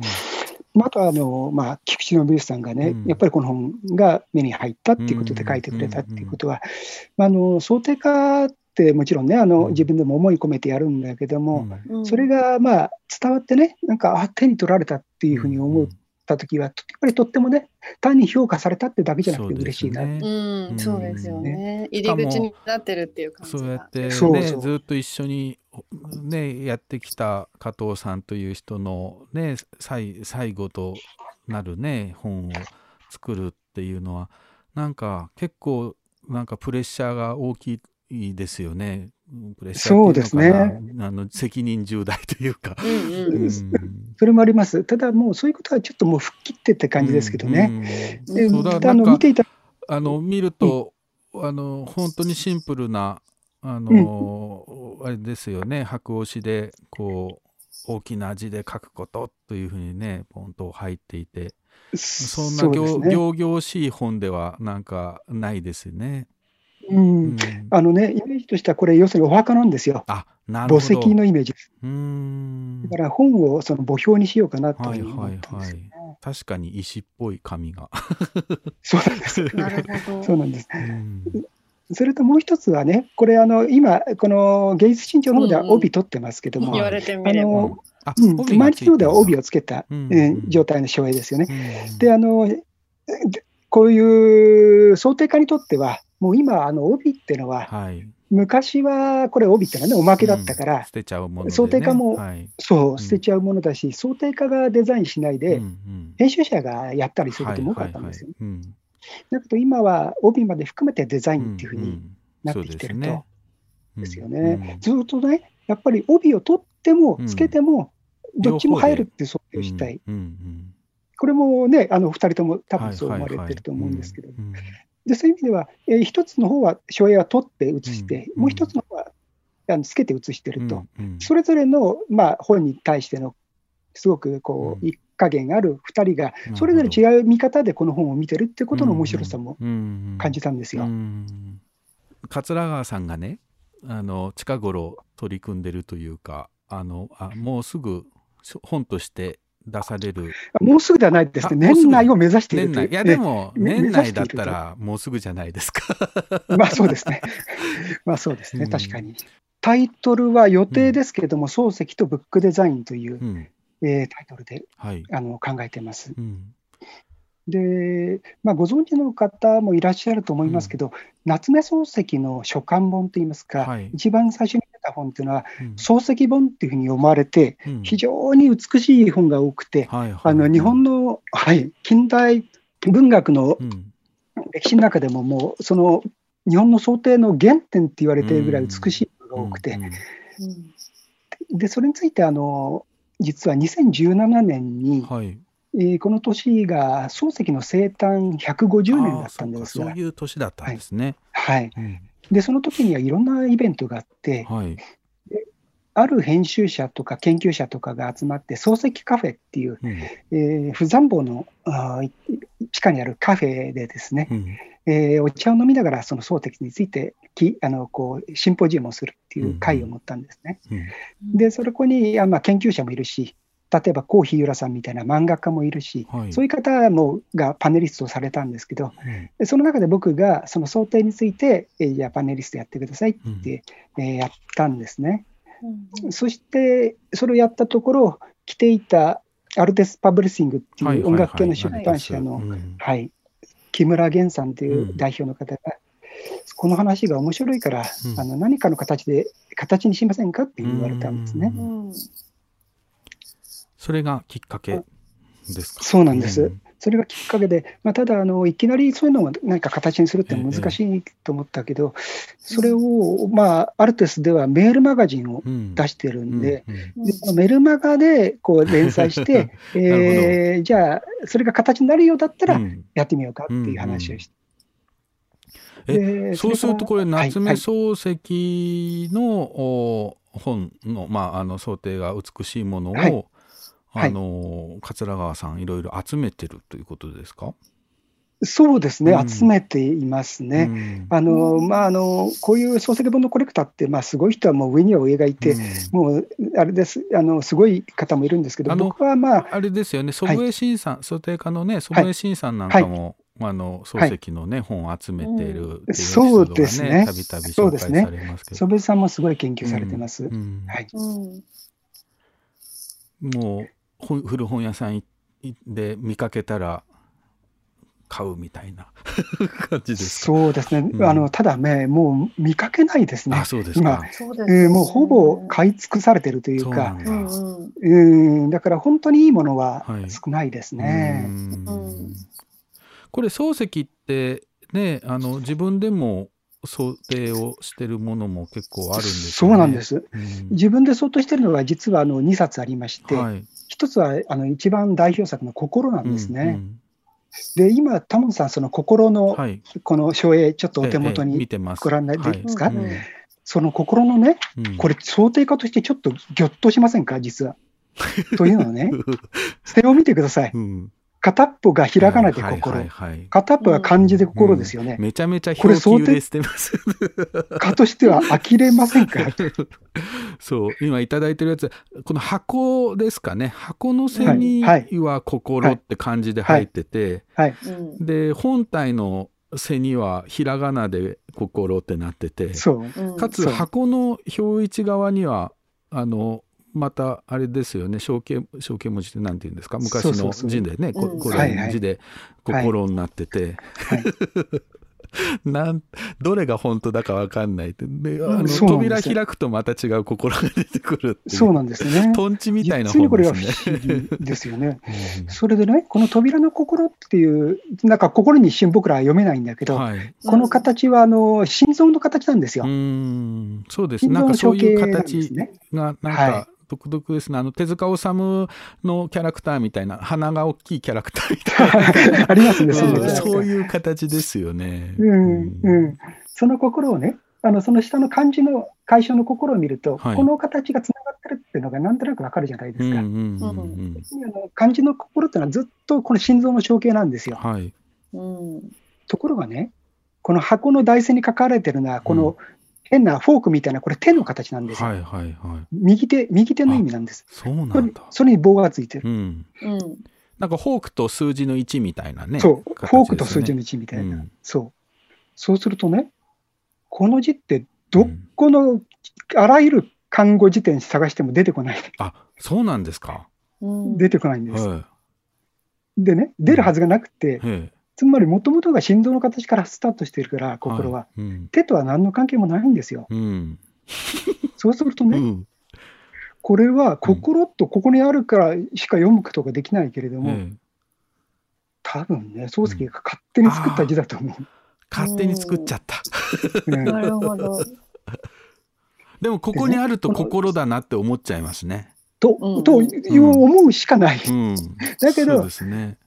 うん、不思議でしょ？うん。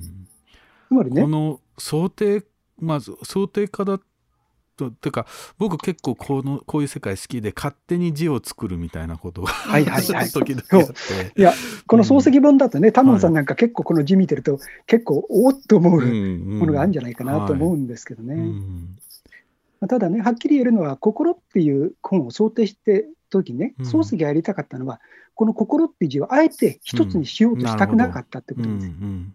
うん。で、それはね、すごく驚くべきことだとう思う。んうん。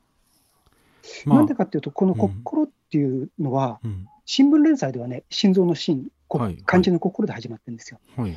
で、あの、この心の本文も、うん序文では、心は、この心はっていうのはうん漢字でスタートしてるんですうよ。んうんそれで一番最後に本を結ぶところは、ひらがなで心終わりって書いてある。うんなんかおおらかでいいですね。おおらかでいいですよ、本当に。今でも何なんだろうって思っちゃう、なんか僕らの感覚というかなんかいつの間にか刷り込まれてしまった感覚で言うと、ええ一つの本の中で同じ表記をしなきゃいけないと思っちゃうじゃないですか。そうですね。だけどそれってまあよくよく考えたら誰が決めたのって話で。こういういや本当そうですよね。ん。なんかいいですねこの いい加減な良さというか まあそれもきっとね意図があってのことだとは思いますけどね、そううんですね。それが許されるっていうのいいなって思いますね。ねだから何よりタイトルがね、うん、揺らいでるっていそうだよね。タイトルがで揺らいでる。心も。常に揺らいでるっていうことですよおね。おっしゃる通りで、うんそのこ漱石はね、本文だと、要するに心、漢字の心か、ひらがなか、はいどちらかで書くしかないじゃないですか。うんところが、うん想定だと、こういうふうに、4つ、5つの心をうん視覚化できちゃうんですよ、はいはいはい同時に。うんでね、なんで漱石が自分で想定したかったかって、うんそれやりたかったんじゃないかなそうと、ですね、僕は思ってる。うんうん。こんなこと自分でやらないとできないですよね。そううん人にはだやらせない。そうそうそう。確かにそうだわ。でも、いいですね。なんか、あの、自由、自由な感じというか、あの、本っていうのがすごく広々とした感じがしますね。これを見てると。うん、うん。それとね、もう一つ、このやっぱりここの想定、心の想定を見ないと、うん。漱石がこの心っていう本の中で何を言おうとしたのかが分からないと思うんですよ。そうか。うん。つまりあの、ぶ岩波文庫で見ればうん、ひらがなの心だったり、うん。うん。うん。だ何かそれ一つにしか表現できないじゃないですか、うんうんそうですね。売ってるものだったらね。うんうんだけど、この漱石の最もを見ると、心っていうのは、あ多様でしかも移り、うん移り変わりがあって、変わる。うんうん常にしか。も時にはに 偽の心まであると。いいですね。自分が作った心が 出てくる。そう、うん偽の心があると。うんそういうことまであるんじゃないかなと、僕はちょっと深読みかな。いやいや、でも、想定の面白さってそこですよね。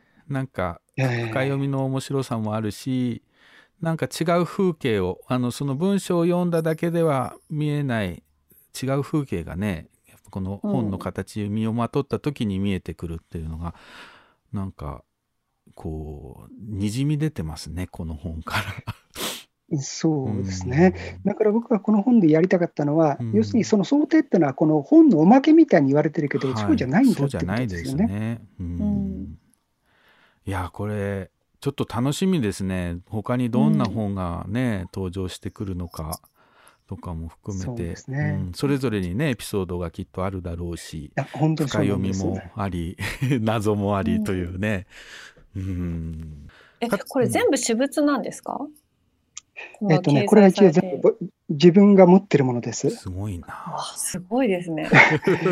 ああのなんでかというとね、あのなかなかこういうの、またそ博物館とかで見ることもできないんですよ、うん。許可もいるし、ねで自由に撮影もできないし、でまあ、少しずつ集めて、まあ、あの例えばこの心なんか復刻本ですから、うんまあ、そういう意味では、これはもう極端な話、1000円ぐらいでも手に入るようなあものです。しそうなんですね。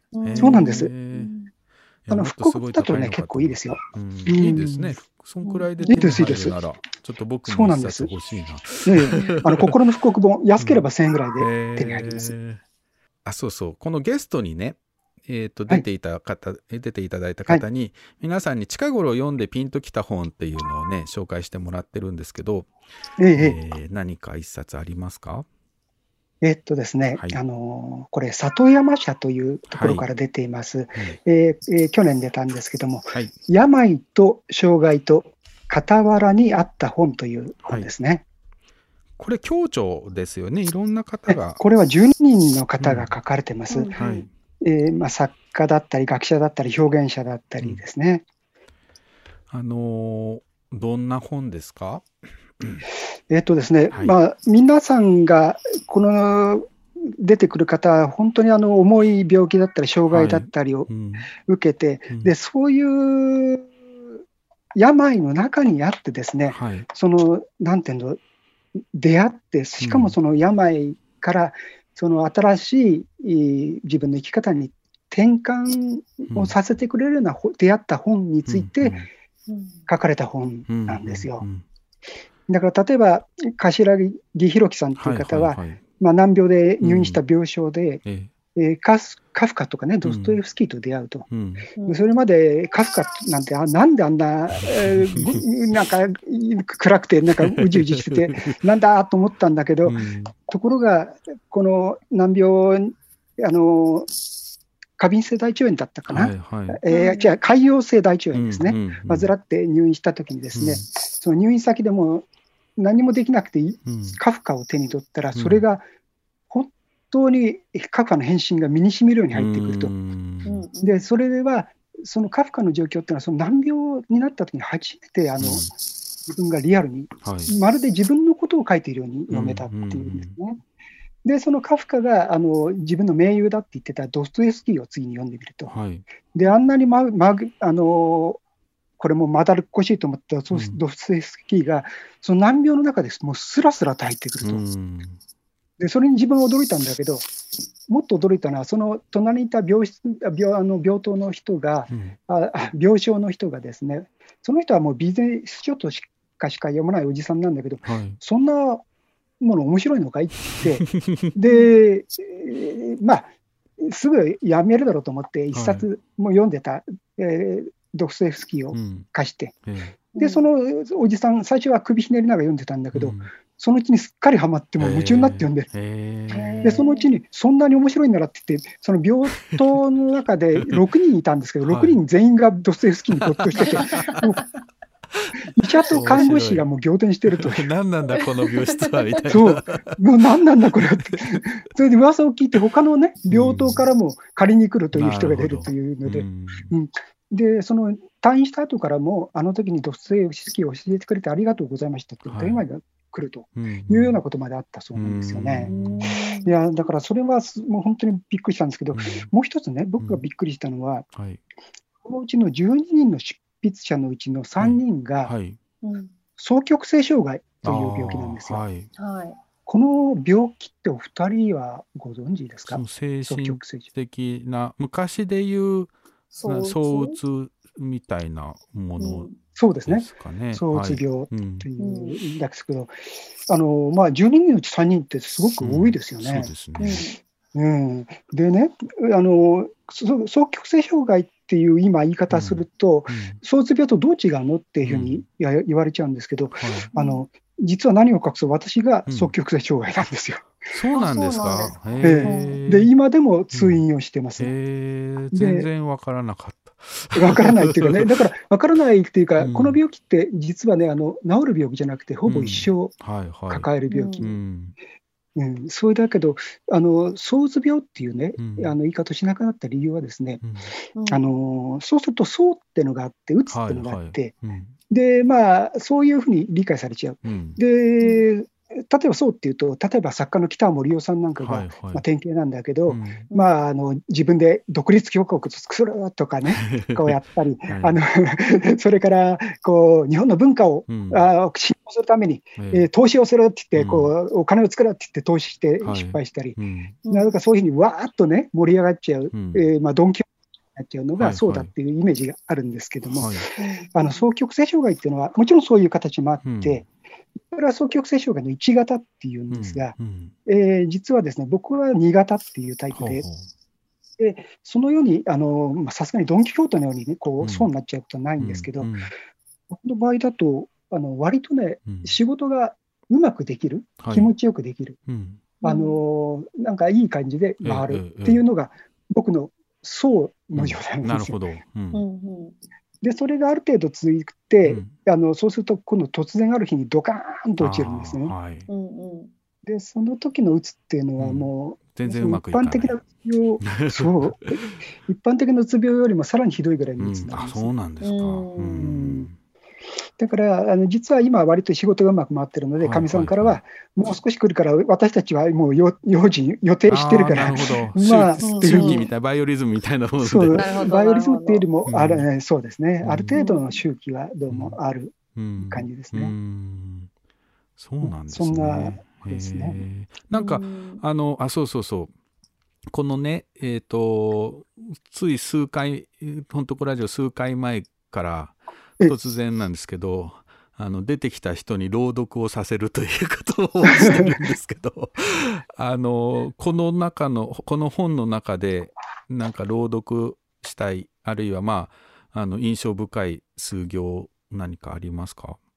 そうですね、はい。あのやっぱりこの双極性障害の与那覇淳さんっていう歴史学者の方なんですけど、ね、はい。その方のところはね、あうん。のこれ、双極性障害のなんていうの雰囲気、すっごく的確に書かれてて、はいでそこをね、9行ぐらいですけど、ちょっとじゃあうん読んでみますね。はい、お願いします。はい。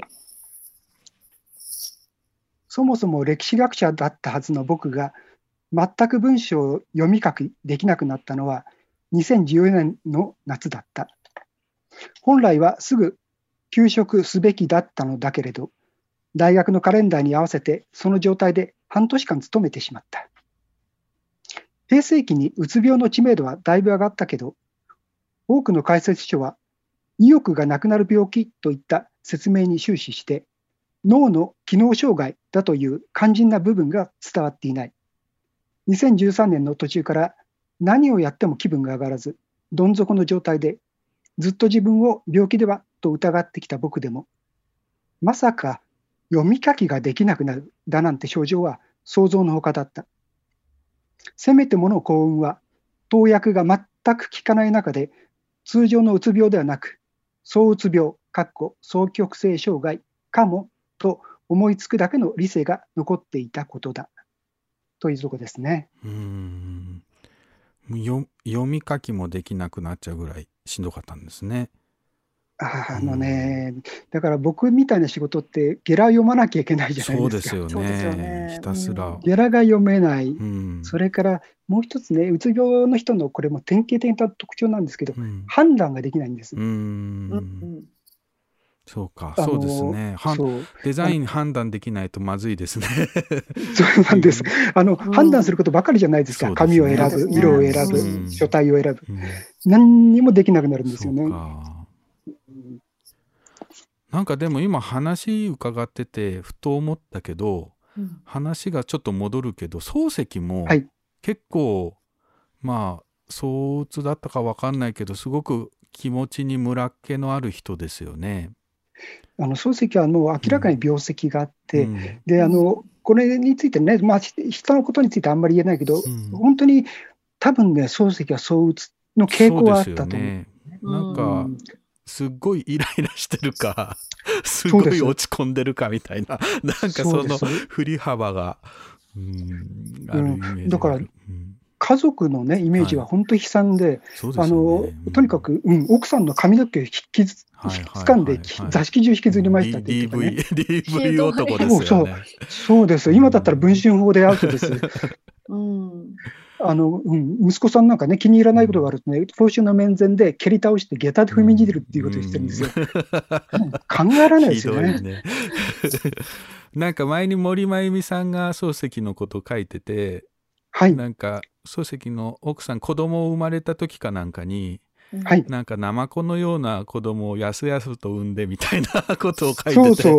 あれひどいよねって奥さん頑張って産んだのに、やすやすってどういうことよって言ってたけど、そう。で、日記見るとね、馬鹿ん坊を生んだって感じ。あひどいですね。馬鹿ん坊はないでしょ。ひどいなぁ。すごいですよ、本当う。んそうまあ、漱石のひどさをね 語ってもしょうがないんだけどでもそれだけやっぱりその時々で気持ちがね浮き沈みする人だったんでしょうね。うーん、だからね、これも軽々しく人のね、その精神状態のこと言えないけれども、おそらく躁うつというか、その気分的な波っていうのは相当大変だったんじゃないかなっていう気がしますようんそうですよね。なんかやっぱ本を書く人ってそういうところと、まあ、常に意識してるか自覚してるか無自覚かは置いといてやっぱりそういう方が多いのかなっていうのはねなんとなく僕は思ってるんですけど、うんうんそうですね。まあ僕もね結構いや本当桂川さんの話聞きながらまあ自分はうそういうそう何か判断されたわけではないけど結構あの全然できない時が来るんですよね。あれ何なんだろうなと思ってるんですけど。うん。うんまあ、ただね、僕も考えるんだけど、うん。あのそういうできないときはできないときって、それはそれで大事なのかもしれないと思うんですよそうね。あたし確かに。それはあるかも。何かね、意味があってできない気もするんですよ。ううん。うんうん。そうですね。だからあのこの病と障害とにね、書いてあるのは、坂口坂口恭平さんってあのね、すごいマルチ表現者、例のうん、例のとか言えそうそう、例の例の、うんはい。彼もね、そういうことをか言ってるんですよ。うん。うん。その要するに、うつの時に、その意味のあるうん。うつなんですよね、なるほど。それがね。うん。何かしらその今自分が向向かっているものにに何か意味があるというかあの立ち止まるのも意味があるしくよくよするのにも、ね。あの何か理理由というかそれが何かうんその後の自分をこう調整するなんか本自自自衛本能というか そういうものがあるのかそう、もし自衛。本能ってのはただ正しいと思うんです。うんつまり、もの作るときって、もうお二人とも分かると思うけど、もうぐわーっといっちゃうじゃないですかうん。いっちゃいますね。でそういうときって、いろんな意味でリミットを超えてるんですよね。う超えてますね。となんかうんや,、やばいですよ。あのわーっと言って本が出来上がった後にズドーンと落ちるとか結構ある。そうそうそう。うんうんで、考えてみると、それの方が自然なんじゃないかと。そうですね、確かに、うんうん岩永さんなんかもね結構家でコツコツ本作って根詰めて、久々に会うと完全にそうというか なんかテンションおかしくなってますよね。うんなんかそれはでも久しぶりに人と会ってそうね。話す喜びみたいなのあるかもしれない。あーまあわかそれすごくわかりますね。そういうのありますよね。いやうん、ただね、なんで僕はこの本を紹介したかっていうと、はい実はね、あのさっき投薬のこと言ってたんですけど、ええ。要するに僕なんかもそうですけど、はい。その層の時ってね、うん。自分は気持ちいいじゃないですか、うん。仕事もできてるし、うん。うんすごくいいでじゃないですか、順調じゃないですか。はいはいはい。はたからね、ちょっと言ってるかなと思っても。うん。でも、うつの時はうつで病院行くから、うん。医者はうつの時しか見てないわけですよ。うんうん。そうするとねね。うん。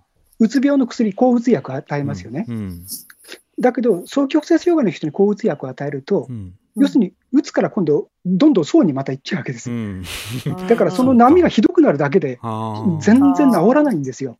なるほど。で、うん、問題はうん、双極性障害の人には絶対抗うつ薬を与えてはいけなくって、うんうん。出すのは全然別な薬を出すんです。はいはいはいはい。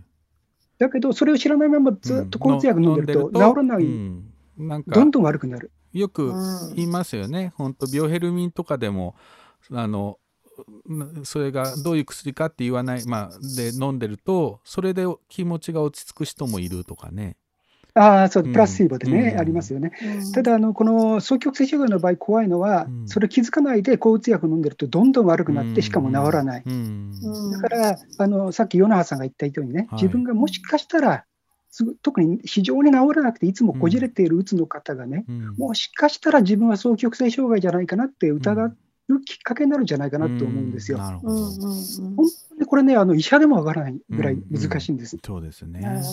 うん僕個人的にはあの普段あまり本を読む時間がなくて具合悪くなると 横になりながら本読んでたりするんですよね。まあええもちろん精神的にしんどい時に本読む本本当読めないっていうのもあるとは思うんですけど、うんうんうんちょっと風邪の時にね、やたらと本がはかどって読めるみたいな こともあったりして、本当はね、体休めなきゃいけないのかもしれないんだけど、ええ。でもそういう時に読んだ本って、ちょっとやっぱり普段とは違うというか、あの、入って聞く方ね、さっきのカフカじゃないけど、うん。ええ。うんあるんじゃないかなって、ちょっとお話ね、伺ってて思いましたね。ね。うん。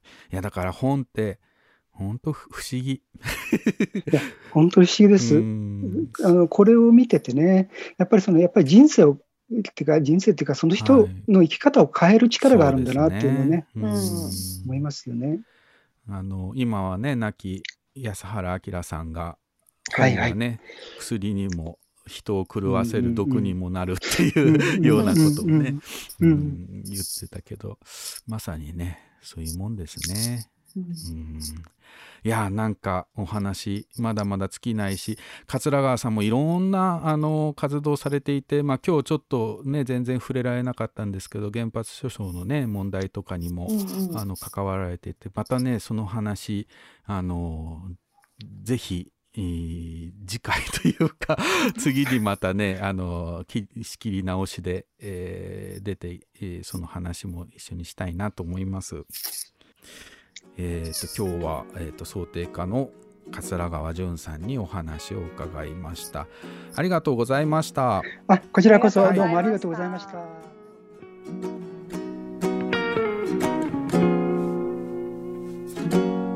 I was lost in the art of a foreign nation in a shop to escape the rain, not to have a conversation. And that's the moment you step in to find some shelter too. Don't get a word you're saying by girl. Her eyes are red and new Cause I don't know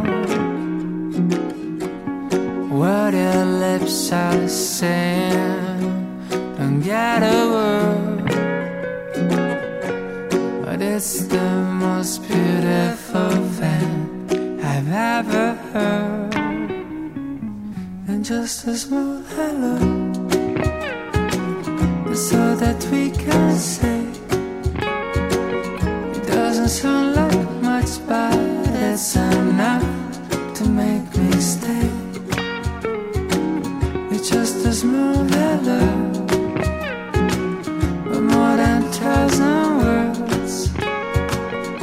it's a small hello that made my world flip and turn. And then the rain was speaking still. It started pouring. We just ignored the flood and laughed. Had the thunder roaring.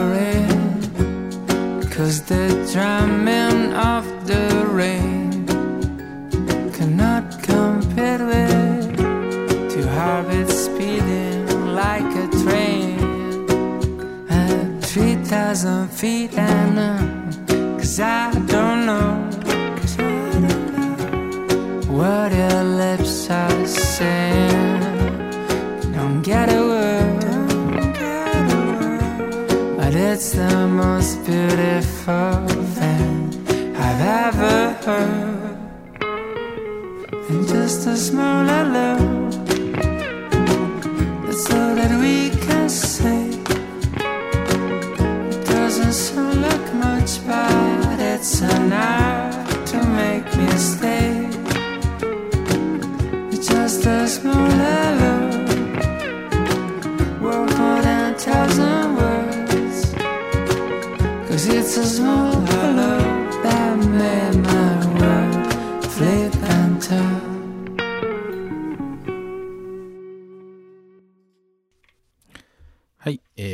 した曲は、えーアントニー・ラザロでハローでした。というわけでエンディングでございます。えーあれですね、ツイッターの方をうん書いていただいてますね。えー小林淳さん。桂川淳さん、同じ淳だ。桂川淳さんから、えー里山社さんの病と障害と傍らにあった本が上がりましたね。自分の記事リンクを貼るのも恐縮ですが、現在発売中の今日の健康3月号にも短い紹介記事を掲載しております。ぜひ多くの方に読んでいきただきたい一冊です。小林さんね、あの NHK のお出版の編集者なので、今日の健康ね、うん。にも紹,、はい紹介が出てんですね。うん。いや、桂川さんもでも、双極性障害って、その中で120冊作られてるってすごくいないやーすごすごいっていうかもう分かんない。どうし どうしたらそうできるの、何をどうしてるんだろうそう何をどうしたらそういうふうにできるのかが。衝撃を受けてしまいうん。なんか、うん想像のつかない世界なので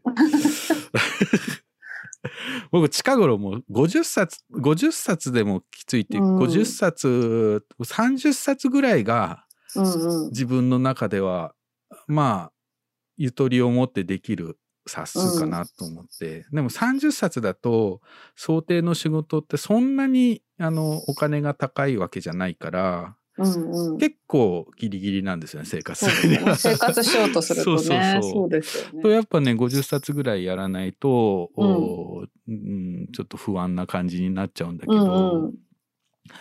いやー120冊ねと思って。ね。うんまあいろんなねやり方があっていろんなあのデザイナーによってはもっとやってる人もねいるんだろうけど。うんっていうかどうやってるんだろうそまあ本本がねいっぱい出てんだよねやっぱり日本って そもそもねそうそう、冊数はね、うん多いです。そうちょっとそのいやー、すごい。うんまあ何をどう作っていくかっていうね、う。うんん、まあだからそれしその病とか障害って、まあ、仕事とかねどうやって暮らしていくかにも関係してるしね。そうですよねう。んなんかその、桂川さんは織り込み済みで、うんその、なんだろう、バイオリズムを、こう、コントロールしてるっていうか、うん。あの、来るものとして家族が準備してるってうん。いうおっしゃそれこそってんてんさんのねグレーゾーンじゃないけど、うん。ううん。んなんかそれをみんなに理解してもらった上でうんやっていくっていうね。うん。うん、まあいろいろ考えるなあなんか僕も時々思うんだよね。あのもうスマホとか捨てちゃったら、うん精神的に良くなんじゃないかなとかさ。なんかよく言うじゃない？なんか休日とかもうスマホの電源切っちゃう方が。精神衛生上いいよとかさ。うんうん。うんまあススマホ脳なんてね本も出てるけど、なんかちょっとそういううまく自分でオンオフができる自由があるといいよね。オンオフ、あうんもう切り替え、オンオフだけじゃなくて、例えばうん本と本の間の切り替えとかもさそうね。ね、なんか結構一個の仕事に集中してると、うん同時進行が多いから難しかったりしますよね。なんか切れ目がないっていう時あるよね。うんうんある。うん特にフリーランスのね場合って。そうそうそうそう。まあ本当に、えーいろいろ今日は考えさせられる。はい。いや、ちょっと120冊の衝撃から全然そう。抜けられてないんですけど、まだあの頭の中でゴーンって鐘が鳴ってるよね。どうなってるんだっていう。